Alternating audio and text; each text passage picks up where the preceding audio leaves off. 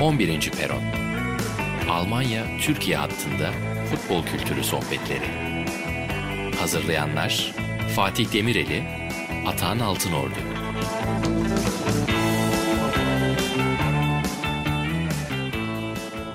On birinci Peron'a hoş geldiniz. İlk bölümümüz ben Atahan Altınordu, Fatih Demireli ile Fatih Demireli'nin daha çok yorumlarıyla yapacağımız bir Almanya podcast'i 0. bölümde bahsetmiştik. Fatih ne dersin girişte? Aslında Almanca bir giriş yapacaktım ama vazgeçtim. Bu çünkü her fırsatta yapıyorum. Sokrates yayınlarında artık bence bu, bundan sıkıldık. İzleyenler de sıkıldı, dinleyenler de sıkıldı. Artık bu Almanca giriş esprisini yapmayacağım. Onur Erdem de bunu nedense bana sürekli benden bunu istiyor. Hatta işte ne bileyim ilk Clubhouse yayınımızda da benden bunu istemişti. O yüzden artık yapmayacağım. Biraz daha ciddi olmaya karar verdim. 37, 37 yaşına geldim. O yüzden bence ciddi ciddi 11. peronu başlayalım ve hayatımıza devam edelim. Ne dersin? Fatih nasıl giriş yapacaksın diye sordum. Nasıl giriş yapmayacağını anlattın bize. Evet doğru farkındayım. Tabii bu bence önce anlatalım. Sıfırıncı bölümde anlatmıştık. Her bölümün kendisine ait bir dosyası, kendi bir konu, kendisine ait bir konu başlığı var. Bu bölümde, ilk bölümde Almanya'dan Türkiye'ye gelen gurbetçi oyuncuları ele almaya karar verdik. Ee, onların hikayelerini anlatalım. Neden geliyorlar? Nasıl bir serüven yaşıyorlar? Onları anlatalım dedik. Şimdiden de söyleyelim. Çok değerli isimlerden de katkı aldık. Hamit Altıntop, Sinan Gümüş, Ceyhun Gülselam gibi isimlerden katkı aldık. Onlara çok teşekkür ederiz. Kendi hikayelerini anlattılar. Kendi görüşlerini paylaştılar. Onları da ilerleyen dakikalarda sizinle paylaşacağız. Ama şöyle başlayalım dedim. Fatih Biraz o yani... benim işim dur ya. Dur onlar Lütfen. benim işim. Rica Hadi ederim. Bakalım. Moderasyonu Hadi biz bakalım. yapacağız. Ters köşeyle başlıyoruz. Güzel. Son dönemde Türkiye'den Almanya'ya giden ve gitme ihtimali olan birkaç oyuncuyla başlıyoruz. Bunlarla ilgili istersen önce bir senden yorum alalım. Birincisi en günceli Ozan Kabak'ın Liverpool transferiyle ilgili ne düşünüyorsun? Yani Almanya'ya gitmedi tabii evet. Ozan Kabak ama Almanya'ya öncesinde gitmişti ve burayı tıpkı Çağlar gibi, Çağlar Söyüncü gibi bir basamak olarak çok iyi bir şekilde kullandı. Ee, Ozan'ın gerek Almanya serüveni gerek şimdiki yükselişindeki Almanya etkisi hakkında ne dersin gibi daraltayım soruyu biraz. Şöyle Ozan ilk Stuttgart'a gelmişti. Küme düşmüştü Stuttgart'la birlikte ama Ozan yüzünden küme düşmediler tabii ki. Ozan geldiğinde Stuttgart zaten çok iyi durumda değildi. Kulüp içerisinde bazı sıkıntılar vardı ve onun sonucunda küme düştüler. Ardından Schalke'ye gitti ki hani Schalke'nin e, Almanya'daki büyüklüğünü, etkisini anlatmaya gerek yok. Ki senle de gitmiştik. E, o stada hatırlarsın. Hı Çok önemli bir futbol şehri ve tamamıyla bir futbol şehri. Ama tarihinin en kötü en kötü açık ara en kötü sezonunu geçiriyor ve dönemini geçiriyor hatta sadece sezon değil. E, muhtemelen sezon sonunda tarihi bir puanla küme düşecek. Ötesine de herhalde çok büyük bir erozyona uğrayacak. Çünkü maddi problemleri çok çok fazla var. E, yönetimsel problemleri çok fazla var. Böyle bir ortamın içerisinde herhangi bir futbolcunun çok iyi performans göstermesi hatta iyi performans göstermesi neredeyse mümkün değil.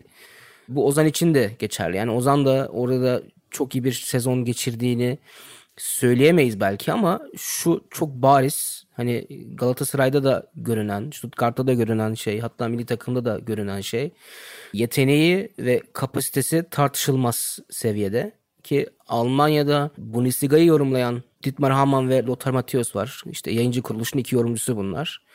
Bunlar genelde kulüpleri ve takımları konuşurken çok fazla olumlu yaklaşım göstermezler. Çok her zaman eleştiri, tam bir Almanlık göstererek sürekli eleştirirler ama mesela Schalke'yi konuşurken sürekli Ozan'ı bir kenara bırakırlar. Yani Ozan'ın bu takımın en iyi oyuncusu olduğunu sadece en iyi stoperi yani en iyi defans oyuncusu değil aynı zamanda gerçekten takımın en iyi oyuncusu olduğunu söylüyorlar. Potansiyelin çok yüksek olduğunu söylüyorlar ve ben Haman'ın bir açıklamasını hatırlıyorum. Bu takımın değil yani gerçekten uzun vadede Virgil van Dijk seviyesine gelebilecek bir oyuncu olduğunu söylemişti. Ki Ozan'ın Liverpool'a transfer olduğu gün e, işte yayıncı kuruluşta Lothar Matthäus vardı canlı yayında ve e, yani yüzünde gerçekten tebessüm vardı. Çok sevinçliydi. Hani Ozan'ın Liverpool'a gitmesinden dolayı işte Jurgen Klopp'un elinde gerçek potansiyelini görecek. Yani çok iyi gelişeceğini düşünüyorum dedi. Ben de aynı fikirdeyim. Çünkü dediğin gibi çok artık bozulmuş bir yapının içerisinde kendi kendi potansiyelini göstermekte zorluk çekiyordu ama e, bence çok iyi bir hamle yaptı. Tabii Liverpool'da çok fazla sakat olduğu için hemen oynama şansı da var. Çok oynama şansı Hem var. de ve- idolünün yanında. Evet hem de idolün yanında dediğin gibi. Sezon sonunda bir satın alma opsiyonu var. Ee, ben onu Liverpool'u kullanacağını düşünüyorum. Umarım bu çıkışını devam ettirir. Gerçekten çok fazla şeyle bazen gurur duyuyoruz ama bu gerçekten bence gurur duyulası bir şey. Yani Ozan Ozan'ın gittiği yol gerçekten çok güzel. Bu arada bir de Schalke'nin ligde hani bu detay bir şey ve hani biz burada performa bu sezonki performansları belki çok geniş konuşmayacağız. Bizim şu anki ilgi alanımız değil ama Schalke'nin aldığı 8 puanın dördünde bir de Ozan'ın ekstra gol katkılarının imzası var diyeyim. Yani bir maçta attığı gol 3 puan getiriyor. Bir ma- iki maçta attığı goller beraberlikleri getiriyor. Yani 3 golü var. O 3 golde 4 puan getiriyor Schalke'ye. Öyle de bir ekstra detay bir durum var. Yüzde yüz. Peki Çok doğru. şunu sorayım sana. Ozan'dan konuyu değiştirelim. Ali Akman'ın transferi hakkında ne ne düşünüyorsun? O da Eintracht Frankfurt'a e, sözleşti diyelim sezon sonu için. Ali Akman için sence nasıl bir tercih? Sana şöyle söyleyeyim. Senin çok kullandığın bir e, kelime bu. Bayıldım diyorsun ya bazen. Böyle bir şey görüp bayıldım diyorsun ya. Evet. Abi bayıldım. Yani kulüp tercihine bayıldım. Gerçekten bayıldım. Yani tabii neredeyse Bundesliga'da gideceği her kulüp çok Ha, onu değerli. diyecektim abi. Yani mesela Evet. vaktiyle Çağlar Söyüncü ile bir araya gelmiştik. Uzun uzun onun tercihini konuşmuştuk. E, Birçok tekliften söz etmişti. Gerek İstanbul'dan gerek yurt dışından çeşitli ülkelerden ve Almanya'dan da birkaç kulüpten söz etmişti. O mesela Altın Ordu Kulübü yetkilileriyle uzun uzun durum değerlendirip kendisine en uygun basamak olarak Freiburg'u gördüğünü e, belirtmişti. Yani burada Eintracht Frankfurt'u o günkü Freiburg'dan ayıran bir şey var mı? Onu da yani şimdi sen çok en doğru tercih gibi söyleyince onu sormak istedim sana. Abi şöyle Çağlar'ın gittiği yer Freiburg. Orada Christian Streich gerçeği var. Çok çok çok değerli bir e, teknik adam. Çok iyi bir yetiştirici ki altyapıdan gelmiş. Şu an Freiburg'da hani kendisine edindiği misyon altyapıdan getirdiği oyuncuları parlatıp Bundesliga'da oynatıp satmak. Böyle bir misyonu var kendisinde ve sürekli de bu konuda başarılı oluyor. Transfer ederek de yapıyorlar bunu ki Çağlar'da bu oldu. Şöyle bir avantajı vardı Çağlar'ın. Çağlar geldiğinde çok hata yaptı. Yani çok hatalı maçları vardı. Sa- daha önce seninle konuşmuştuk. Bu hatalar ama hiçbir zaman onun bir dahaki maçta oynamasına engel olmadı. Yani bir daha yaptı hata, bir daha yaptı ve bir daha yaptı ve en sonunda artık bu hataları yapmamaya başladı çünkü özgüven kazanmıştı. Yani ona güvenen bir teknik heyet, bir teknik direktör vardı. Oyun formatı olarak da şimdi Freiburg evet alt sıralarda bir takım ama Freiburg hiçbir zaman böyle kapanayım, bir puana yatayım diyen bir takım değil. Yani oyunu bir noktada force eden hatta Bayern Münih deplasmanında bile oyun kurmaya çalışan bir takım. Şimdi Çağlar'a baktığımız zaman sadece çok iyi bir kesici, çok iyi işte hava toplarında çok iyi karşılama değil. Çağlar'ın ayağı da çok gelişti mesela Evet. Freiburg'da. Yani gerçekten üst düzey bir modern stoper haline geldi. O yüzden Çağlar için çok doğru bir tercihti. Şimdi Ali'ye bakıyorum. Şimdi Freiburg'a gitse yine sevinecekti. Yani orada da kendisini kanıtlayacaktı, gösterecekti. Ama Frankfurt'ta şöyle bir şey var. Her şeyden önce Frankfurt'un kulüp yapısına bakmak lazım. Çok büyük bir kulüp. Geçmişten gelen taraftar profili, işte taraftar gücü, şehrin gücü çok çok önemli bir kulüp. Ama aynı zamanda bir yani göçmenler kulübü diyeceğim neredeyse. Şimdi kulübün başındaki isim Fredi Bobic, Hırvat. Kulübün e, şef scoutu aynı zamanda Bobic'in sağ kolu hatta işte Ali Akman'ın bulunması ve buraya getirilmesinin etkili olduğu söylenen Ben Manga Gineli. Kulübün teknik direktörü Avusturyalı. E, kadro çok multikültürel. Çok fazla milletli bir kadro. Ve taraftar profili de yani taraftar profiline de çok yabancılık ve çok milletlilik var. Yani hatta bilirsin Varumlan pankartı açılmıştı. Ya bu tesadüf değil. Çünkü o ultra oluşumun içinde çok fazla Türk var. Ya bu çok arada fazla Kürt bak var. çok Evet. aklıma şey geldi. Türkiye'den Almanya'ya giden ilk futbolculardan biri Ender Konca. O da Eskişehir Spor'dan Eintracht Frankfurt'a transfer olmuş ve orada da hani o yıllarda gerçekten hani bugünkünden muhtemelen çok daha zor. Bugünkü ülke değiştirme mantığı ve zorluklarıyla o günküler arasında muhtemelen uçurum var. Orada kendine yer etmişti. Bu hani bir tesadüf mü yoksa gerçekten bu kültür çok eskiye gidiyor mu? Eintracht Frankfurt'un hani önde gelen oyuncularından biriydi bildiğim kadarıyla Ender Konca. Fenerbahçe'ye transfer olmadan önce. Doğru kesinlikle. Çok da doğru bir örnek ve bunun tesadüf olmadığını gösteriyor aslında. Yani buna çok müsaade eden e, bir kulüp ve şehir de öyle. Yani şehrin kendi yapısı da Frankfurt bankalar şehridir. Çok büyük paraların döndüğü, Almanya'nın işte finans sektörünün belirlendiği yerdir Frankfurt ama çok fazla göçmen var. Sadece burada Türkler değil yani işte Orta Doğu'dan gelen, işte Balkanlardan gelen çok fazla insan var ve yani şehrin yapısı buna müsaade ediyor. Yani orada bir problem yaşanmıyor hiçbir zaman. Futbola da sirayet ediyor bu. Yani çok kısa bir süre önce mesela orada Niko Kovac vardı teknik direktör olarak. Onun takımında Sırplar, Hırvatlar, Bosnalılar işte hep birlikte yan yana oynuyorlardı. Ve kulübün kült isimleri haline gelmişlerdi ki hala da öyle mesela. Şimdi Kevin Prince Boateng'e bakıyorsun mesela. Evet çok önemli bir futbolcu ama işte Dortmund'da oynadı, Schalke'de oynadı. Her yerde biraz problem yaşadı işin sonunda. Hatta Hertha'lı ve ama Hertha mesela şu an geri gitmesi de Hertha geri almadı. Ama Frankfurt taraftarlarının gözünde çok büyük bir idol mesela. Yani orada yaşadıkları da çok önemliydi. Kupayı kazanmışlardı Bayern Münih'le oynadığı maçlar final maçından sonra. Yani oradaki görüntüleri hatırlıyorum. Ya bu Frankfurt'a çok uygun bir şey. Bu yüzden hani Ali'nin de orayı tercih etmesi bence önemli. Çünkü ne olursa olsun Ali henüz 18 yaşında yani hayatında kaç kez Bursa'nın dışında çıktığını bile bilmiyorum ben maçların dışında. Mutlaka zor olacaktır. Yeni bir e, dünya olacak. Yeni bir dil, yeni bir kültür. E, her şey çok yeni olacak. Burada hani sana kucaklayıcı bir tavırla karşılaştığın zaman işler biraz daha kolaylaşır. Umarım hani ki de şuna çok üzüldüm. Hani sen de biliyorsun kadro dışı kaldı. Bursa Spor'da. Gerçekten Evet, evet. çok anlamsız gel. Çok anlamsız Ayrı bir geliyor. konu. Ayrı bir konu. Evet ama yani umarım bu süreci bu süreci Almanca öğrenerek geçirir. Ya, çünkü umar- mesela ben umarım bence kadro dışı yani kalmasın, oynasın yani bu yaşta ve bu yetenekte bir tabii ki. oyuncu aylarını kaybetmesin. Ya çok ayıp olur. Çok ayıp olur da ayrı bir konu. yüzde yüz. Evet hani oraya girmeyelim ama dediğim gibi oynasa da oynamasa da umarım Almanca öğrenerek geçirir. Çünkü Çağlar'ın da mesela adaptasyon süreci bu yüzden de hızlanmıştı. Yani Almanca öğrenmeye çalışmıştı.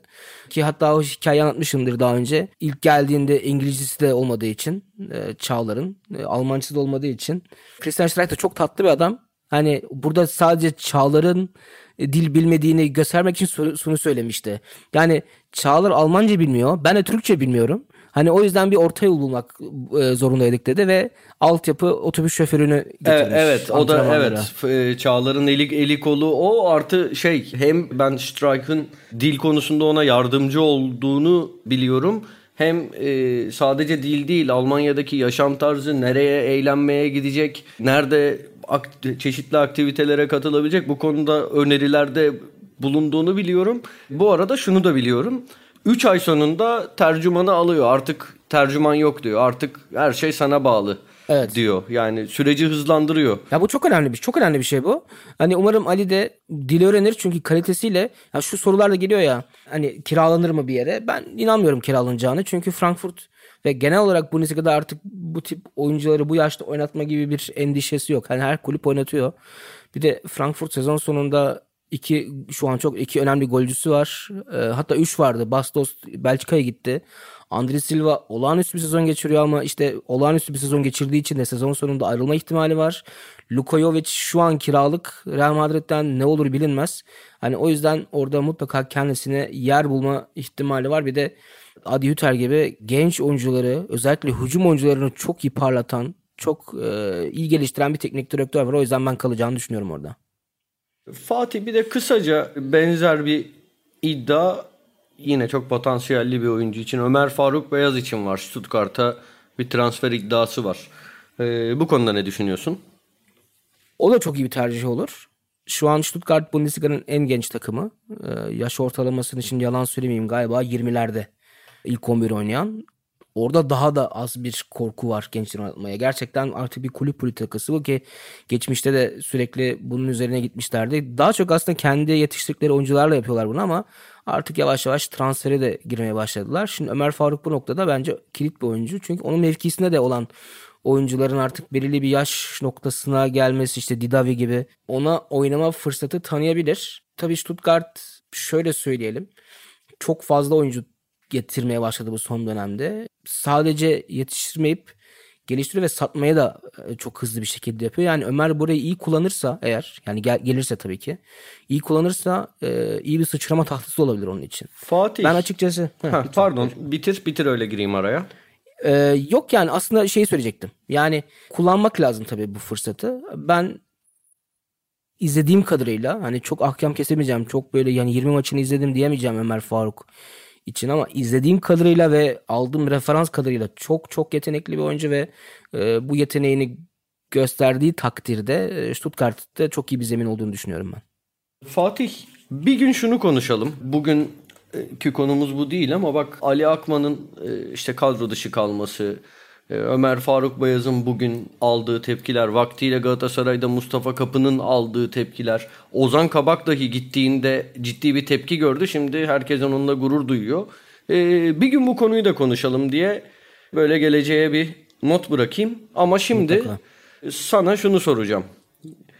Geçmişten bugüne Almanya'dan Türkiye'ye transfer olan gurbetçiler olarak belirledik bugünkü konuyu.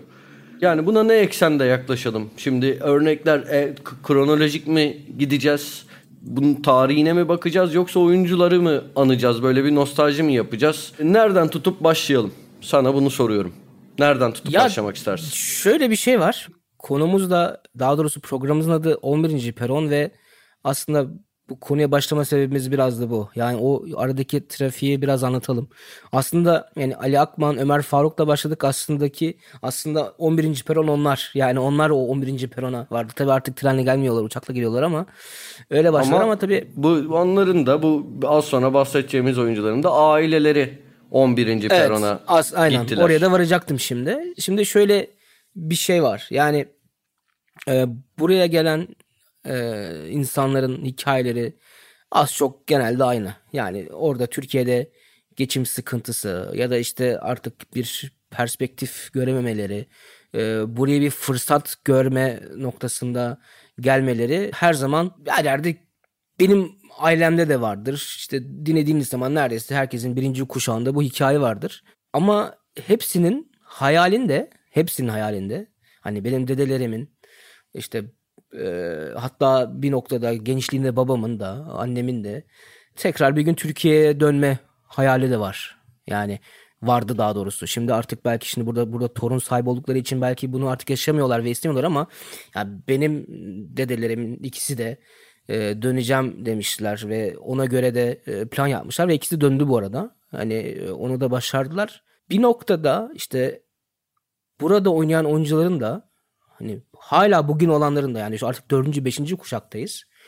Onların da hala içlerinde bazılarının işte dedelerinin işte annelerinin babalarının o hayallerini yaşama duygusu var enteresan bir şekilde. Belki o hikayeleri kendileri yaşamıyorlar, o duyguyu yaşamıyorlar. Göç etmediler çünkü aslında ev ve işte ne bileyim memleket dedikleri yer aslında e, Türkiye değil Almanya. Çünkü burada doğdular. Burada pasaportları Alman, kültürleri Alman, aksanları Alman. Ama e, ne olursa olsun o hayali yaşayan çok fazla insan var. Fatih o yüzden araya girip bir bir şey sorabilir miyim sana? tabii ki. Şimdi tabii ki. bildiğim kadarıyla hani senin sen çocukluğunda veya senin jenerasyonunun birçoğu için söyleyebilirim.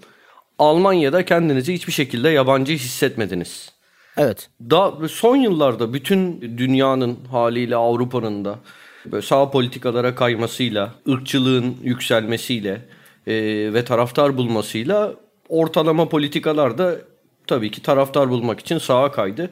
Bugün biraz daha yabancı gibi görüldüğünüzü hissediyorsunuz galiba veya hissedenler var dönem dönem bunlar oluyor. Birkaç yıl önce Mesut Özil'in yaşadıklarıyla epey de gündeme gelmişti.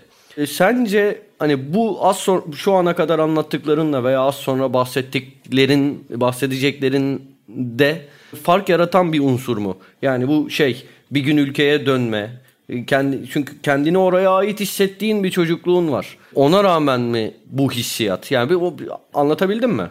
Evet evet çok iyi anladım. Bu bir Sana fark yaratıyor söyleyeyim. mu bu değişim? Sa- sana şunu sorayım o zaman. Tuğba'nın hissi nasıl bu konuda?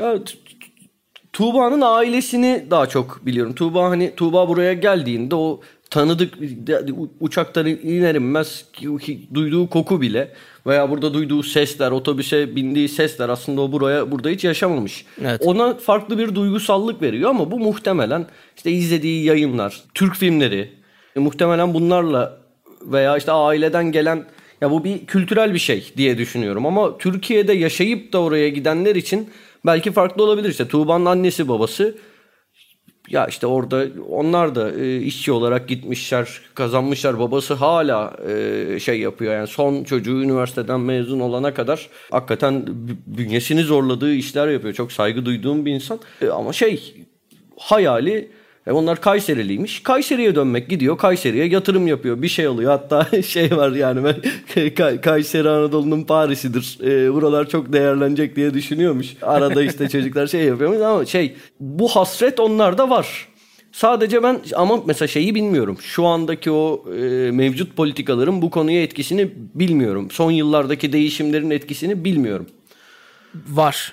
Kesinlikle var. Ya şimdi ben bu hani ben öyle hissediyorum diyemeyeceğim. Ben ömrü hayatımda yani burada doğdum büyüdüm ve hani şunu da hep söylerim. Hani beni buraya entegre etmelerine gerek yoktu. Ben zaten buranın bir parçasıydım. Yani ben buraya geleni entegre eden taraftayım aslında. Hani Tuğba da öyle mesela. Ama şimdi şu da bir gerçek. Son yıllarda bu konuda kötüye doğru giden bir süreç var. Yani hem siyasette hem işte ne bileyim bunu hani siyasetten topluma kayan insanların biraz daha cesur hale gelmesi, işte düşündüklerini söylemesinde işte ne bileyim yani bu örneği bu, birkaç kez de verdim. İşte ne bileyim bir gün işte Şebnem şeye taşındığında biliyorsun Avusturya'da yaşıyordu ve Münih'e geldi Almanya evlendikten sonra. Ee, alışverişe gidiyoruz bir çok büyük bir şeyde e, mobilya mağazasında. Ve hani bakıyoruz aslında kimsenin de çok da geniş bir yerde yürüyoruz ve yani çok kolay bir şekilde yanı sağımızdan solumuzdan geçebilirdi insanlar. Biz de çok yavaş gitmiyorduk ama yanından geçen yani arkamızda olan ve önümüze geçmek isteyen çift bu arada çok iyi giyimliler işte böyle baktığın zaman ya bu adamın herhalde hayatta bir çok fazla sorunu olmadığını düşündüğün insanlar e, direkt ırk hani Türk oluşuma e, hakaret küfür edip işte bunlar da hep yavaş gidiyorlar gibi bir şey dedi ama öyle çok ağır bir küfür etti ve bunu son derece sesli bir şekilde yaptı ve birçok insana duydu mesela. Şimdi bunu ben 10 yıl önce herhalde olmazdı diye düşünüyorum. Ya bu kadar rahat ve cesur bir şekilde. Ha bu tabii ki yaşamadığım milyonlarca olayın yanında bir olay ama şimdi tabii ki insan aklında kalıyor. Şimdi bakıyorsun sosyal medyada ki işte bu bahsettiğin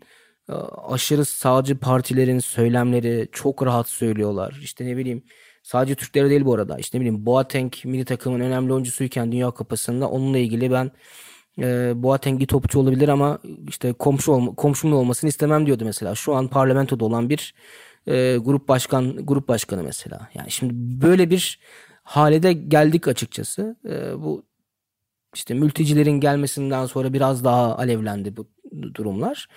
E, ister istemez şimdi ben bunu şey yapabiliyorum. Yani ben bunun genel bir problem olmadığını ya da işte etrafımda yaşayan işte Alman arkadaşlarımın işte uzun yıllar beraber olduğum insanların böyle düşünmediğini ben burada kendimi son derece rahatsız hissettiğimi söyleyebilirim. Yani ben bu yüzden hani bana o gittiğim yerde adam öyle dedi diye ya da şu an böyle problem yaşadığı için ben ülkeyi terk etme kararı al- almadım ve hani almayacağım ama aynı şekilde düşünmeyen birçok insan var. Yani bu kendilerini rahat hisset, hissetmeyen insanlar var. Yani ve e, burası bir tehlikeli hale geldi. Acaba ne yapsak diye düşünen insanlar var. Ha bu abartılı mı abartısız mı ben bilemem ama herkesin bu yani fikrine de saygım var açıkçası. Hatta bu noktada çok taze işte aslında işte Mesut Özil'i de konuşabiliriz kısa. Yani o da Almanya'nın futbol tarihini değiştiren isimlerden bir tanesi. Yani Panzer dediğimiz Almanların bir anda güzel futbol oynamaya başlamasının baş aktörlerinden bir tanesi 2010 Dünya Kupası ile birlikte başlayan süreçte. Ee, bu adam her afişte, milli takımla olan, ilgili olan her işte reklam spotunda, her şeyde Mesut vardı. Ve kültürel Yani aktivitelerde de bu yani Almanya'nın orada yaşayan gurbetçileri nasıl ülkeye ne diyeyim entegre ettiğinin de simgesi olarak kullanılan biri sonuçta. Alman futbolunun en önde gelen ismiydi. Yani bazı ödülleri hani hiç sporla alakalı, alakalı olmayan ödülleri Mesut aldı Almanya'da. Haklı. Hani Angela Merkel futbolla çok ilgili değilken bir anda kendisini Alman milli takımın soyunma odasında bulup Mesut'la özellikle işte üstü çıplak Mesut'la fotoğraf çektirdiklerini biliyorsun zaten. Bunlar çok viral giden şeyler.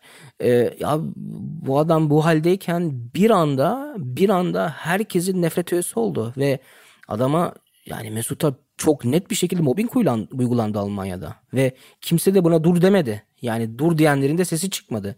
Şimdi bu da bence bu değişen konjektürün bir göstergesi aslında. Yani çünkü oradaki olay şey değildi. Bir hani tabii ki e, olaya biraz daha soğukkanlı yaklaşıp yaptığı şeyleri eleştiren insanlar da vardı. Yok değildi. Ama büyük bir çoğunluğu ve Almanya'nın önemli medya kuruluşları ve önemli gazetecileri diyeyim onların söylemlerindeki Mesut'un daha kişisel ve Mesut'un uyruğuyla ilgili söylediği şeyler de unutulmaz yani. Ben unut hani onları sürekli de dile getiririm. Çok be- beni beni de üzmüştü. Şimdi ben şunu da söyleyeyim. Ben Üzer abi Mesut'u- üzmez mi ya? yani ben Mesut'u herhalde ilk kez 16 yaşında falan izlemiştim. Ee, o günden beri de her Almanca topçu gibi e, ta- hani herkes şey beklentisi hani Fatih hani her her bütün şeyleri gurbetçileri biliyor diye. Ama tabii ki Mesut'u çok iyi biliyordum ve çok büyük yani futbolculuğuna çok büyük hayranlığım vardı. Ha, çok büyük bir sempatim var mı eskiden beri? Hayır belki yoktu ama önemli değil. Ben her futbolcuyu sevmek zorunda değilim. Ama çok büyük hayranlığım vardı futboluna. Yani hala da öyle adam bu işte gezegenin yetiştirdiği işte geliştiği en önemli oyunculardan bir tanesi bu işte son 20-30 yıl neyse artık.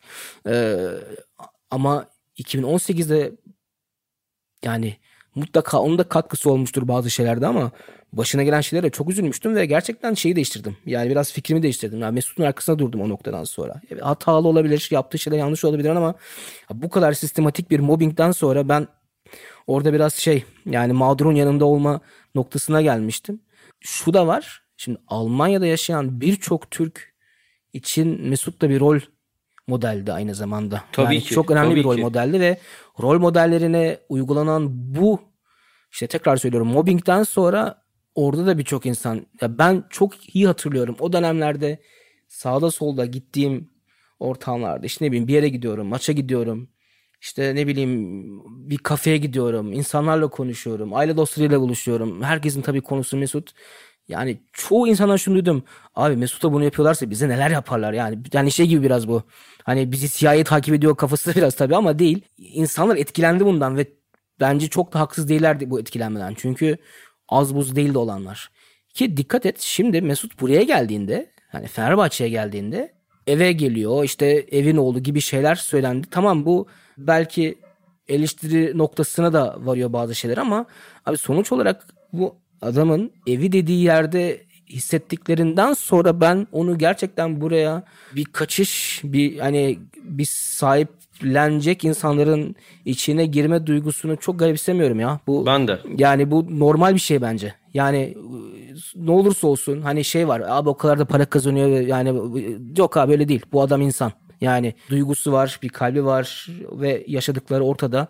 Ben bu yüzden Mesut'un gerçekten ki yani buna ben samimiyle inanıyorum. Buraya gerçekten evime geldim duygusuyla geldiğini düşünüyorum. Bu motivasyonla performansını da geçmişteki seviyesine çıkarabileceğini de düşünüyor musun? Evet şöyle bir şey var. Mesut Almanya'da hatta bence İspanya'da da e, İngiltere'de de hiçbir zaman en sevilen değildi ama en çok saygı görendi. Şimdi ilk defa sevildiği bir yere geldi aynı zamanda. Yani bakıyorsun sevgi noktası inanılmaz. Yani en ufak bir şey diyemiyorsun Mesut'la ilgili şu an. Hani belki demek istiyorsun. Hani diyorsun da dediğin zaman da ya nasıl işte bırak ama işte bu bu sevgiden kaynaklanan bir şey. Çok büyük bir sahiplenen sahiplenmekten kaynaklanan bir şey. Bir de şu var. Mesut kendini her zaman her zaman sadece ve sadece futbolla ifade etmiş bir insan. Başka hiçbir ifade biçimi yok Mesut'un. Yani çok büyük bir konuşmacı değil. İşte ne bileyim evet projeleri var işte çok da işte duyarlı bir e, insan ama kendisini ifade etme biçimi ya da en iyi ifade etme biçimi her zaman futbol olmuştur. Şimdi iki yıldır randımanlı bir şekilde hatta neredeyse 3 yıldır randımanlı bir şekilde futbol oynamadığı için en iyi ifade etme biçimine tekrar geri döndüğü için mutludur bence ve bunu e, orta vadede e, yansıtacaktır diye düşünüyorum. Ben. Yansıtırsa gerçekten izlemek çok hakikaten aşırı büyük bir keyif. Peki burada bir parantez açmış olduk. Ne yapalım Fatih? Erhan Önal'dan giriş yapalım mı? Yapalım. Ki Erhan Önal'ın gölgede kalan az bilinen bir Fenerbahçe kariyeri de var aslında. Fenerbahçe ile giriş yapıyor. O da ve dönemin ilk iz bırakan gurbetçi futbolcularından bir tanesiydi. Sence ama o, sen, sen, sen o hatırlıyorum hatta YouTube'da da bunu işlemiştik zamanında işte o, o dönemi. Nasıl gelişmişti o süreç? Anlatabilir misin biraz? Hangi süreç? İz bırakması Türkiye e, Türkiye Türkiye'ye gelmesi ve Ya burada Bayern Münih'te uzunca bir süre düzenli oynuyor. Bunu biliyorum. Yani şey e, Avrupa kupalarında falan oynuyor. İşte Bayern Münih'le takımın önemli isimlerinden bir tanesi. Haliyle böyle olunca e, Türkiye ile de adı geçiyor. Çok fazla örneği yok. Hatta şey benim bildiğim ben öyle hatırlıyorum. Bundesliga'da oynayan ilk Türk Erhan Enal. E öyle böyle sonra 80'lerin başında tam senesini şu an çıkaramadım. Ama 81 falan herhalde e, Fenerbahçe'ye transfer oluyor. Ama uyum sağlayamayıp tekrar e, şeye gidiyor. Ya Bayern'e gidiyor ya bir yere kiralanıyor zannediyorum. Belçika'da bir takıma kiralanıyor olması Evet, lazım. doğru. E, ama sonrasında Galatasaray'la hakikaten e, bu ya bu furyayı çıkaran oyunculardan biri haline geliyor. Gurbetçi futbolcu furyasını çıkaran oyunculardan biri haline geliyor. Çok büyük yani o takım bir de başarılı bir takım haliyle Türk futbolunun Avrupa'da önemli başarılarını yakalayan o dönem çok sık görülmeyen hala çok sık görülmeyen e, başarılarını yakalayan bir takım. O takımın kilit oyuncularından bir tanesi. Hakikaten yani en önemli oyuncularından bir tanesi. En sağlam sahada böyle yani şey çok detaya girmeye gerek yok. E, oyuncularından bir tanesi. Sonra bu furyayı yaratan oyuncular Rum başında Erhan Önal geliyor diye düşünüyorum. kesinlikle yani bir de tabii orada Bayern Münih olunca tabii geldiği yer çok çok enteresan. Tabii şöyle bir ilginç bir hikaye de var. Onu da kısa anlatayım Erhan Önal'la ilgili.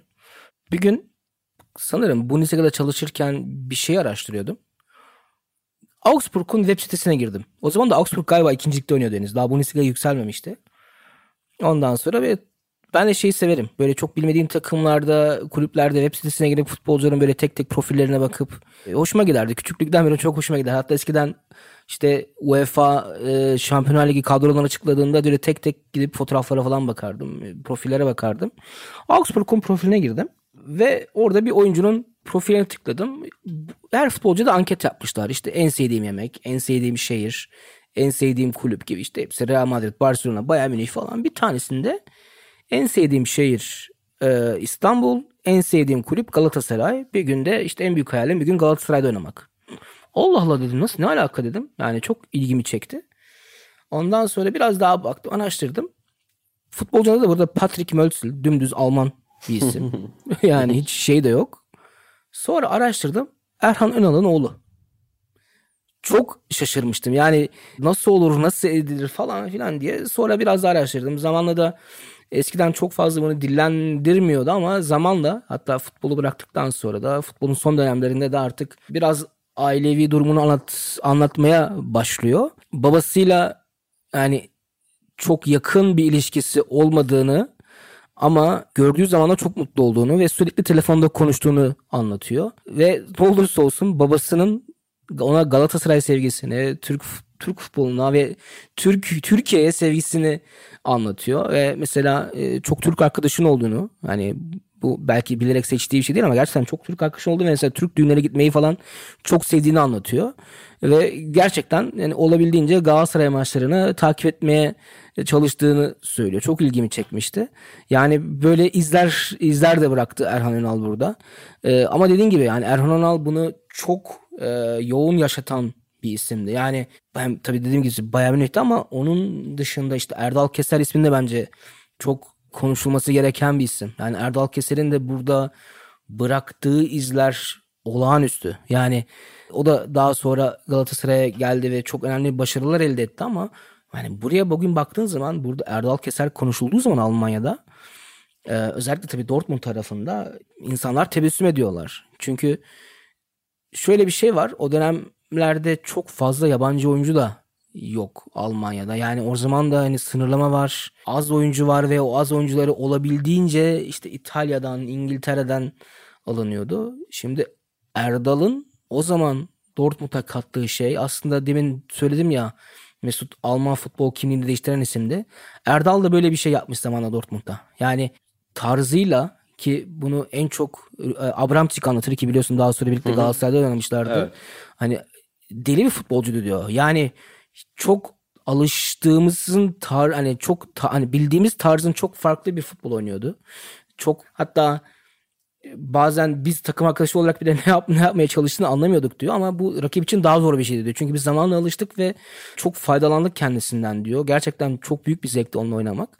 Ama mesela Erdal sadece sağ içinde değil sağ dışında da çok önemli bir figür haline gelmişti ki hala bugün e, ki futbolla artık çok fazla ilgisinin olmadığını söylüyor Erdal Keser. Ama şu noktada mesela şeyi işte sağlıkla ilgili bazı vakıflar kurdu. İşte az rastlanan ve tedavisi zor olan, hastalıklar için e, golf turnuvaları düzenliyor ve bu oradan gelen gelirleri direkt bu vakıflara bağışlıyor. Yani çok büyük izler bırakmıştı ki daha sonra o izleri bıraktıktan sonra gelip Türkiye'de de hem sağ içinde hem sağ dışında bence çok önemli figür olduğunu düşünüyorum. Bu arada hani zaten oynadığı dönemde benim hatırladığım bir yandan Galatasaray'ın basın sözcüsü gibi biriydi. Güzel konuşuyordu. Farklı açıklamalar getiriyordu. Zaten takım kaptanlığı da yaptı. Bir de bana ilginç gelen hani sonuçta Türkiye'ye gelmek Borussia Dortmund'da düzenli oynayan bir futbolcu için bir yandan düşüş gibi görülebilir. Ee, Erdal gelip geri dönüp yine Dortmund'da oynamıştı. Öyle değişik yani Türkiye'ye gelip Almanya'ya geri dönüp orada oynayıp tekrar gelmişti. Aslında bu çok güzel bir nokta. Çünkü ne olursa olsun aslında burada işte biraz daha genel pencereye bakabiliriz aslında. Birçok gurbetçi geliyor artık Almanya'dan Türkiye'ye. Farklı seviyelerde işte sadece Süper Lig'e değil alt liglere de geliyorlar. İşte 3. lige de geliyorlar. Bu isimler neden geliyorlar veya neden gelmiyorlar? Bazıları da gelmedi çünkü. Yani işte en büyük örneği bence burada Yıldıray Baştürk. Adamı her yıl getirdik, her yıl getirdik. Adam yok abi gelmiyorum deyip futbolu bitirdi. Mesela bu dediğin şey çok önemli. Erdal Dortmund'da oynadı, geldi ve geri gitti. Hani tekrar kare yaptı. Şimdi ben bu bölümü hazırlarken bazı eski ya da hala oynayan gurbetçi futbolcularla konuşma fırsatı buldum. Yani onların da görüşlerini almak bence çok önemliydi ve neden işte neden geldiler ve neden gelmediler? Burada Onları biraz pas atalım. Pas atalım. Evet. Sinan Gümüş'e mi atalım pası? atalım. Güzel olur. Atalım. Sinan'ın bir kaydı gelsin. Almanya'da doğdum ve büyüdüm ve futbol kariyerime küçük yaşlarımda orada başladım. Almanya'nın en çok bilinen kulüplerinde Stuttgart'ta oynadım ve orada kendimi gösterebildiğim için sanırım Türkiye'nin Avrupa'da bilinen kulüplerinden Galatasaray'a 20 yaşındayken transfer oldum. 20 yaşında memleketim Türkiye'ye gelmek, burada futbol oynamak benim için inanılmaz bir duygu. Türk taraftarlarının coşkusu gibi büyük bir coşkuyu dünyanın başka hiçbir yerinde hissetmedim bugüne kadar. Benim gibi Türk kökenli Almanya'da doğup büyüyen Mesut Özil, Altın Top kardeşler, Halil ve Hamit abi gibi ben de gençlerimize örnek olmak istiyorum. Almanya'da birçok yetenekli Türk gençlerimiz olduğunu biliyorum. Ne kadar zor şartlar olsa da genç kardeşlerime sesleniyor ve onların hedefleri için sonuna kadar mücadele etmesini istiyorum. Şu anda en büyük hedefim Fenerbahçemle şampiyon olmak, takım arkadaşlarımla tüm taraftarlarımızı mutlu etmek Evet Fatih nasıl yorumlarsın Sinan'ın sözlerini? Şimdi ben burada Sinan'ın özellikle senle de konuşmuştuk. Özellikle kendisini ifade etmesini istemiştik. Çünkü hani neden geliyorlar ve burada nasıl tecrübe yaşıyorlar? Bunlar bence çok önemli şeyler. Çünkü az önce dediğim gibi çeşitli sebepler var gelme konusunda. Şimdi bazılarının başka fırsatı olmuyor. Hani diyorlar ki Almanya 4. ligde 5. ligde oynayacağım ama gelip Evet. Türkiye'de belki bir yerde bir fırsat yakalarım. Ve belki de iyi bir para kazanırım. İşte ondan sonra olmuyorsa başka yere giderim. Ama bazılarında şu düşüncesi de var. Ya benim aslında potansiyelim var. Ya ben oynayabilirim. Belki Bundesliga'da oynarım. Ama şimdi Türkiye'ye gidersem geri dönemem endişesi yaşayan bolcular da var. Şimdi Sinan Almanya'nın en iyi altyapısında yetişti. Stuttgart'ta yetişti. Hatta orada işte Kimmich'le, Werner'le, Timo Werner'le oynama fırsatı yakalamıştı. Almanya U20 milli takımında forma giymişti. Ve yani çok iyi biliyorum. O dönemi de çok yatıyorum ki biliyorsun benim de Sinan'la çok yakın bir ilişki var. Neredeyse akrabalık derecesine yaklaşan bir ilişkim var. Nasıl diyeyim sana? Potansiyeli çok yüksekken ve Almanya'da da futbol oynama şansı varken Türkiye'ye gelmeyi tercih etti. E, abi şimdi e, peki o şansı buldu mu? Biz hani programın başında Ali Akman'ın, Ozan Kabağan, belki Ömer Faruk Beyaz'ın, geçmişte Çağlar Söyüncü'nün yaptığı tercihlerin e, ne kadar doğru olduğunu konuştuk. Evet. Burada istedikleri şansı istedikleri zamanda doğru bir şekilde doğru bir planlamayla bulmaları ya mümkün olmayacaktı ya şüpheliydi. E, mümkün de olabilir tabii ki. Ama orada daha garanti. Yani Sinan'a mesela Türkiye'de gerekli şans doğru zamanlarda verildi mi? Verilmedi demiyorum. Sadece soruyorum. Şimdi şöyle Sinan Gümüş'ün kariyerini yorum yapmadan ele alalım. Almanya'da işte Stuttgart'ın ikinci takımında oynuyorsun. Galatasaray'a transfer oluyorsun. Orada çok önce kupa maçlarıyla ama daha sonra ligde gösterdiği katkıyla çok bu arada bakalım istatistiklerine. Oynama dakikası ve gol oranı, gol katkı oranı inanılmaz yüksek. Bu performansla ki ben o dönem Bundesliga'dan da istediği, isteyen kulüpler olduğunu biliyorum. İtalya'ya gidiyor, Serie A'ya gidiyor. Gittiği kulüp Genoa problemler yaşıyor. Ne ol- olabilir? Hani yaşayabilirsin bazen e, her yerde istediğin gibi olmayabilir bazı şeyler. Ona da ciddi bir maaş ve 10 numarayı veriyorlar aslında. İnanıp da Evet. transfer ediyor. Öylesi, öylesine Tabii, yapılmış tabii. bir transfer Yani değil. Tabii ciddi bir ciddi bir yatırım yapıyor hatta. Türkiye'de kazandığı paranın çok üzerinde bir parayla e, parayı anlaşıyor orada. Ve dediğim gibi 10 numarayı veriyorlar ve o takımın içerisinde de önemli oyuncular var ne olursa olsun. Ama e, Sinan yarım senede galiba 4 teknik direktörle çalışıyor. Yani çok kaotik bir ortam oluşuyor. Oradan bir Antalya serüveni. Orada tekrar kendini bir Türkiye'de de hatırlatıp e, sezon sonunda da e, yine birçok kulübün istemesi oluşuyor ve Fenerbahçe'ye gidiyor. Şimdi baktığın zaman kağıt üstünde çok iyi bir kariyer var kısa bir süreçte. Yani çıkış noktası Stuttgart'ın ikinci takımından Şey bence kırılmaydı abi. Ee, şimdi Antalya Spor düşüş gibi görünüyordu ama Sinan orada Antalya Spor'un üzerinde bir futbolcu profili çizdi. O bir kırılmaydı. Yani ortalama bir Anadolu futbolcusuna dönüşebilirdi Sinan. Yani gayet buna uygun bir kariyer seyriydi bir anlamda. Çünkü yani düşüş vardı. Ama orada tekrar kendini kanıtladı ve Fenerbahçe'ye yükseldi. Bu önemliydi bence. Evet. Şimdi bu adım atmak da önemli. Şimdi şöyle bir şey var çünkü biliyorsun. Yani Genoa'da aldığı maaşla hani birçok futbolcu belki başka çünkü Süper Lig'de de örnekleri var. Hala şu an hala hazırda da var. Abi ben böyle sözleşmeyi almışım otururum ha ben 4 yıl burada sonra giderim zaten bir yere. Hani bunu yapmayıp senin de, de dediğin gibi hani Antalya düşüşünü kabul etmek ve hani orada tekrar kendini gösterme çabası bence önemli. Ve bu noktadan sonra da Fenerbahçe'ye gidip orada da yine uzun vadeli bir kontrat imzalıyorsun. Şimdi bu aynı zamanda yani bu orada oturup hani ben bu sözleşmeyi İtalya'da bekleyeyim dememesi de aslında bir, bir gösterge. Çünkü bir beklenti bir e, bir hırs var aslında baktığın zaman. Çünkü orada yıllarca Stuttgart'ta altyapılarda işte Kimmich'le oynuyorsun, Werner'le oynuyorsun, kendini ispatlıyorsun ama bir yerden sonra ve maalesef birçok gurbetçi çünkü bakıyorsun altyapılara bakıyorsun Almanya'da. Sadece Bundesliga kulüplerinin altyapıları değil. Her mali takımının benim Münih'te oturuyorum. Etrafımda 3-4 tane mali takım var. İşte pandemiden önce izleyebiliyordum. Tabii artık maalesef şu an altyapı futbolu yok. Ama öncesinde gidip her yerde mutlaka Türk futbolcuları vardı. Ama onların bir üst seviyeye çıkmasında çok büyük sorunlar var. Çıkmıyorlar. Yani çok az çıkıyorlar. Bu sene Bundesliga'da çok az Türk oyuncusu var mesela. İkinci ligde çok az oyuncu var. Yani çok garip bir şey bu çünkü alt liglerde bu oranlar %50'lere vuruyor neredeyse sayı olarak takımdaki Almanya'da diyorsun değil mi? Evet evet Ya Almanya'da. işin ilginç yanı Türkiye'de de azalıyor. Özellikle bu yabancı kuralının bugünkü haline e, işte daha doğrusu bugün 16 oldu da 14'e çıkışıyla birlikte Türkiye'de de azalma var. Türkiye'de eskiden Almanya'da yetişen hani ne olursan ol yine gel. Bu politikası uygulanıyordu. Bugün e, bunları rakamlarla da veririz. Bugün azalma var. Almanya'da da azalma olması ilginç. O zaman bu çocuklar nerede? Eskisi kadar çıkmıyor. Evet işte o çok ilginç. Bu noktada aslında istiyorsan hatta rakamları verelim. Hatta verelim. Şu anda Süper Lig'de Almanya doğumlu 37 futbolcu var. Süper Lig takımlarının kadrosunda.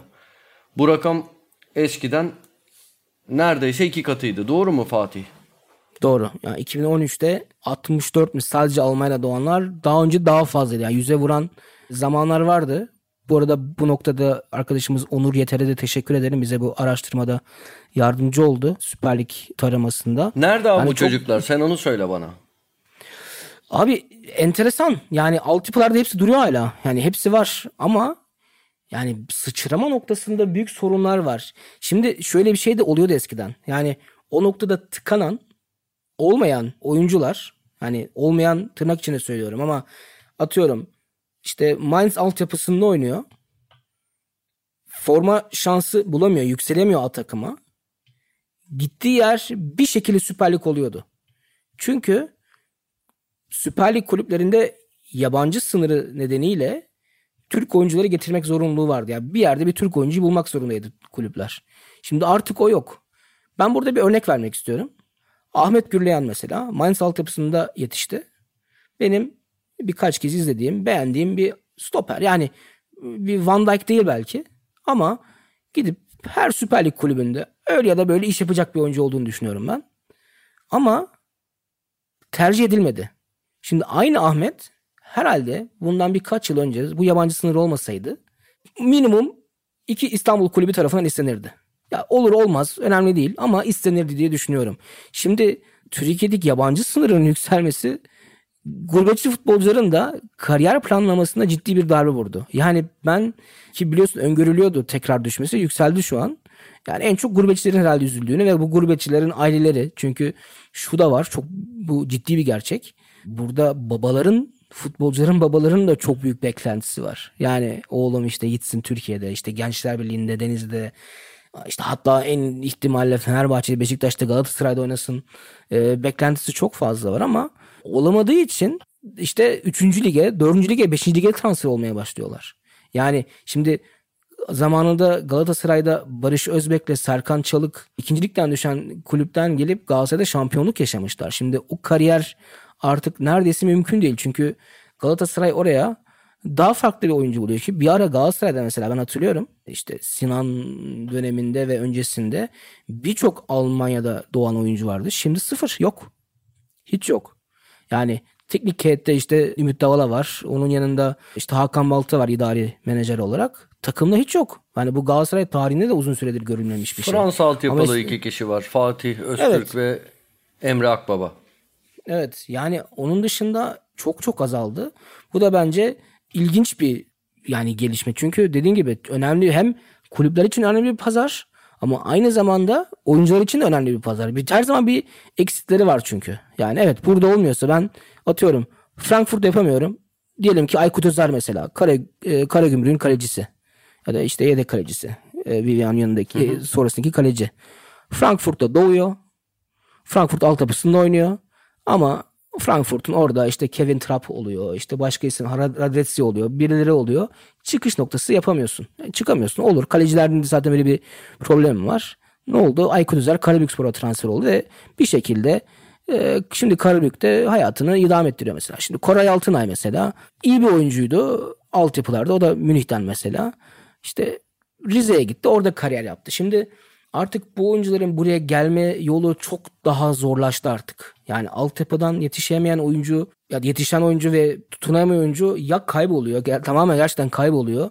Ya da e, dediğin gibi Almanya'nın işte 3. ligine 4. liginde oynama e, mecburiyetine giriyor. Burada bir Ceyhun Gülselam'a pas atalım mı? Kendi hikayesini anlatmıştı.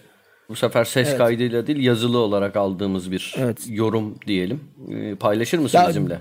Ceyhun bence şurada çok önemli bir e, örnek. Çünkü Ceyhun hani az önce demiştik ya hani Erdal Keser örneğindeki gibi geliyor Galatasaray'da oynuyor ve tekrar dönüyor Dortmund'a. Şimdi Ceyhun da Trabzonspor'da bir kariyer yapıyor. Galatasaray'a gidiyor, şampiyon oluyor ve Şampiyonlar Ligi oynuyor. Ve bundan sonra Almanya Bundesliga'ya gidiyor ki onun ona kadar Bundesliga'da hiç oynamamış daha önce. Yani Unterhaching'de 3. ligde 2. ligde oynamış. Daha sonra yani ilk defa Bundesliga'ya aslında Türkiye kariyerinden sonra gidiyor. Hannover. Şimdi Hannover'e gidiyor. Hannover'de oynuyor. Ondan sonra şimdi tekrar Süper Lig'de forma e, giyiyor. İşte önce Karabük Spor, şimdi ondan sonra Osmanlı Spor, şimdi de Alanya Spor'da oynuyor.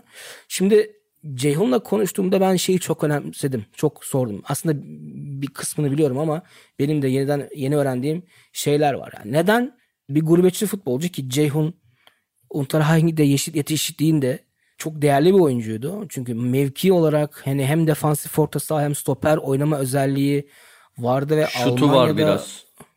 şutu var. Evet serbest vuruşu var, şutu var. Yani bu oyuncunun Almanya'da da oynama ihtimali çok yüksekti. Yani Bundesliga'ya gitme ihtimali çok yüksekti. Çünkü isteyen kulüpler de vardı biliyordum bunu. Ceyhun neden bu tercih yapmadı? Biraz sordum, merak ettim.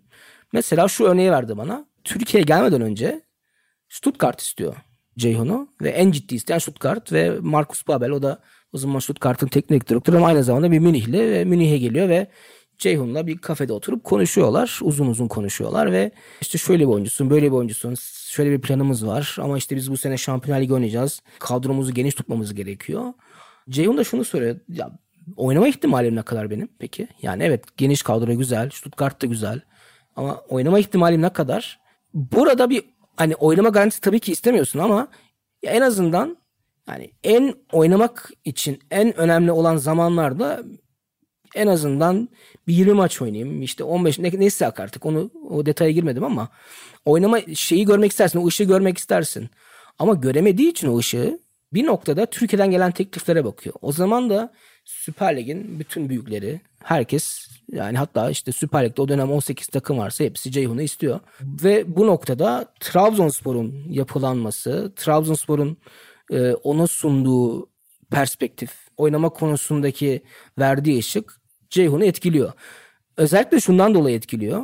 O dönem teknik heyetten de yani sadece yönetim gelip bak işte biz işte Trabzon'uz da böyleyiz de işte sana şu kadar para vereceğiz değil. Teknik heyetin de bir talebi oluyor Ceyhun yönünde ve e, Ceyhun buna çok vurgu yapıyor. Hani gurbetçiler eğer bilmedikleri yani çünkü bilmiyorlar hani evet tatile geliyorlar burada kalıyorlar işte ne bileyim tatil matil ondan sonra dönüyorlar ama yaşadıkları bildikleri bir ortam değil. Yani buraya yabancı olarak geliyorlar aslında. Şimdi fa- Ve- Ha, söyle Fatih sonra bir araya gireceğim. Şey çok önemli. Yani buraya geliyorsanız sadece kulübün istemesi yetmiyor sizi. Gerçek anlamda istenmeniz gerekiyor. Siz yani bir açığı kapatmak için değil gerçekten siz yani sen Ceyhun Gülselam olarak bizim ihtiyacımız olan bir oyuncusun. Yani sen buraya geldiğin zaman bizim bir figürümüz olacaksın. Sen kadromuzda bir e, önemli bir yere alacaksın. Yani sadece gelmek için gelmeyin diyor. Hani bundan sonraki nesiller için de böyle bir tavsiyesi var aslında. Hani gelip burada kaybolma ihtimaliniz var çünkü. Yani çünkü kültürel olarak buraya bir adaptasyonunuz ilk başta yok. Dil olarak bazı bariyerler var. İşte bugüne kadar yaptığınız antrenman metotları, teknik direktörle takım arkadaşlarınızla olan iletişimlerde farklılıklar var. Bu kadar zorluk içerisinde tercih etmeniz gereken yer sizi isteyen yer. Yani Ceyhun da ben çok bilinçli bir şekilde Trabzonspor'u seçmiştim. Çünkü orada teknik heyette, kulüpte bana bana biçilen rolü çok iyi anlatmıştı ve ben bu yüzden tercih ettim dedi. Ee, bir noktadan sonra da Ceyhun'un aslında istedikleri oldu. Çok kısa bir süre sonra. Hani zaten milli takım havuzuna vardı ve oynamıştı ama oradan işte Fatih Terim de vardı galiba o dönem. Ee, yükselişi devam etti ve ondan sonra işte Galatasaray, ondan sonra işte dediğim gibi Hannover ve şu an tekrar Süper Lig'de hayatına devam ediyor. Şimdi Fatih aslında konuşabileceğimiz çok örnek var. Hem mevcut Süper Lig takımlarından yani çok mesela Nuri Şahin'e hiç değinmedik bile. Hem hani geçmişten Erhan Önal dedik, Erdal Keser dedik ama bahsedebileceğimiz çok sayıda oyuncu var. Hem Fenerbahçe'de hem Galatasaray'da iz bırakan İlyas Tüfekçi, Uğur Tütün. Yani böyle isimler çok çoğaltılabilir. Ama biraz da şimdi toparlamamız lazım. Bunları hani zaman içinde konuşuruz mutlaka e, ilerleyen bölümlerde kişisel hikayelere gireriz. E, oralardan genel çıkarımlar yaparız. Başka konularda mutlaka bir yerinden denk düşer konular oyuncularla ilgili şeyler anlatırız ama yavaş yavaş toplarken şöyle bir soruya cevap vermek gerekir diye düşünüyorum. Ee, yani yine biraz değindiğimiz bir şey ama neden Türkiye'ye geliyorlar? Hani burada aslında bir de Hamit Altın Top'a verelim mi sözü? Fatih. Verelim. O zaman bir Hamit Altın Top'un kaydı gelsin. Ardından onu, onu yorumlayalım ve ilk bölümü kapatalım yavaş yavaş. Sözü ben Hamit Altın Top'a bırakıyorum. Ya gurbetçi oyuncularda milli takımda evet bir hasret, bir özlem, bir şeyler kaçırmış onu telafi etme ve üstüne gurur gelince tabii ki o çaba, o yoğunluk biraz daha hissedilebiliyor. Ama genel anlamda milli takımda oyuncularımız inanılmaz bir yoğun duygularla maça çıktığını herkes dışarıdan görebiliyor diye düşünüyorum. Evet Fatih sevgili Hamit Altın Top'un ardından sözü sana bırakıyorum. Tabii öncelikle Hamit'e çok teşekkür edelim. Hani verdiği katkıdan dolayı. Şimdi çok önemli bir anahtar bir kelime var bu kaydın içerisinde. His. Yani demin şey söyledik işte perspektiften bahsettik. İşte oynama fırsatı, kariyer bunlar çok çok önemli e, unsurlar. Tabii ki hani büyük oranda hatta işte bu adamların hepsi profesyonel ve bu işten para kazanmak istiyorlar ama çok önemli bir nokta his noktası. Şimdi Hamit Altıntop kardeşi Halil'le birlikte Almanya'nın Almanya'da yetişen en değerli Türk futbolculardan bir tanesi. Yani ben çok net ilk üçe koyarım. Çok çok net bir şekilde üç üçe koyarım. Ve sonsuz fırsatları vardı. Çünkü Wattenscheid'de oynadıkları futbolla bütün dünyaya kapılar açıktı. Ki daha sonra CV'sine baktığın zaman Bayern Münih, Real Madrid ya bunlar öyle e, sadece çok iyi menajerin olduğu için değil gerçekten buraları hak ettiğin için gidebiliyorsun ve e, öyle de yaptı Hamit. Ama mesela Hamit için hiçbir zaman ki burada bence milli takım konusunda değinmek lazım. Hamit için hiçbir zaman Alman milli takımında oynama gibi bir opsiyon yoktu. Bak bu bu bence bir bölümün konusu. Bu milli Evet, takım bence tercihi hatta bir bunu bölümün ikinci konusu. bölümde ikinci bölümde hatta bunu konuşalım. Ee, hani öyle bir spoiler verelim şimdi. Ama hani Süper Lig'de oynamak da milli takımda oynamak da ilk etapta birçoğu için his meselesi. Yani bunu istedikleri için hani biliyorsun program başında şunu söylemiştik. Yani birinci neslin, ikinci neslin Türkiye'ye geri dönme hayali vardı. Yani ve ondan sonraki nesiller aynı background'a sahip olmamalarına rağmen bu hisleri bir şekilde miras edindi kendilerine ve onu yaşamak için birçok insan tanıyoruz ve futbolcularda da var bu. Yani baktınız mı şimdi Nuri Şahin'de de öyle. Şimdi Nuri Şahin her yıl istendi mesela ama şimdi Nuri Şahin'in ben ne kadar mutlu olduğunu ve oradaki e, misyonun kendisi için ne kadar önemli olduğunu biliyorum. Hani onunla da bir konuşma fırsatı buldum ve buluyorum sürekli. Hani gelip sadece burada kariyerimin e, işte sonbaharında Türkiye'de de oynamış olayım ve burada da hani Antalya güzel şehir hani ailem için de güzel olur diye gelmedi. Gerçekten orada yaptığı liderliği görünce e, verdiği katkıyı görünce e, ne kadar önemli olduğunu ve hani e, ilk başta şey demiştik ya hani ilk nesiller evet geldiler Almanya'ya bir hayat fırsatı yakaladıkları için ama hayallerinde ve ufuklarında bir gün dönmek vardı. Şimdi Nuri gibi oyuncular da işte Hamit gibi oyuncular da bu duyguyu kendilerinin belki background'unda bu olmasa bile hani babalarının, annelerinin, dedelerinin yaşadıkları bir şey olsa da bunu miras edindiler kendilerine ve gelip burada hissettikleri için hissettikleri için bu çok önemli. Türkiye'de fayda sağlamak için, Türkiye'ye fayda sağlamak için ve kendilerine bir şekilde ait oldukları hissettikleri yerlerde katkı vermek için bir varoluş göstergesi ortaya koydular. Bence bu ikinci bölüme pas atmak için Evet güzel bir hatta nokta. Hamit Altıntop'un bazı söylediklerini hani sonraya saklayalım diye düşünüyorum. Bir ses kaydımız daha var ondan aldığımız. İkinci bölümde konuşacaklarımızla daha çok örtüşüyor. Yavaş yavaş kapatalım mı Fatih ilk bölümü? Kapatalım. Dediğim gibi ikinci bölümde bu konunun farklı bir boyutunda e, devam edeceğiz. Ama şimdilik istersen kapatalım. O halde 11. Pero'nun ilk bölümünün sonuna geldik. Dinlediğiniz için çok teşekkür ederiz. Görüşmek üzere. Görüşmek üzere.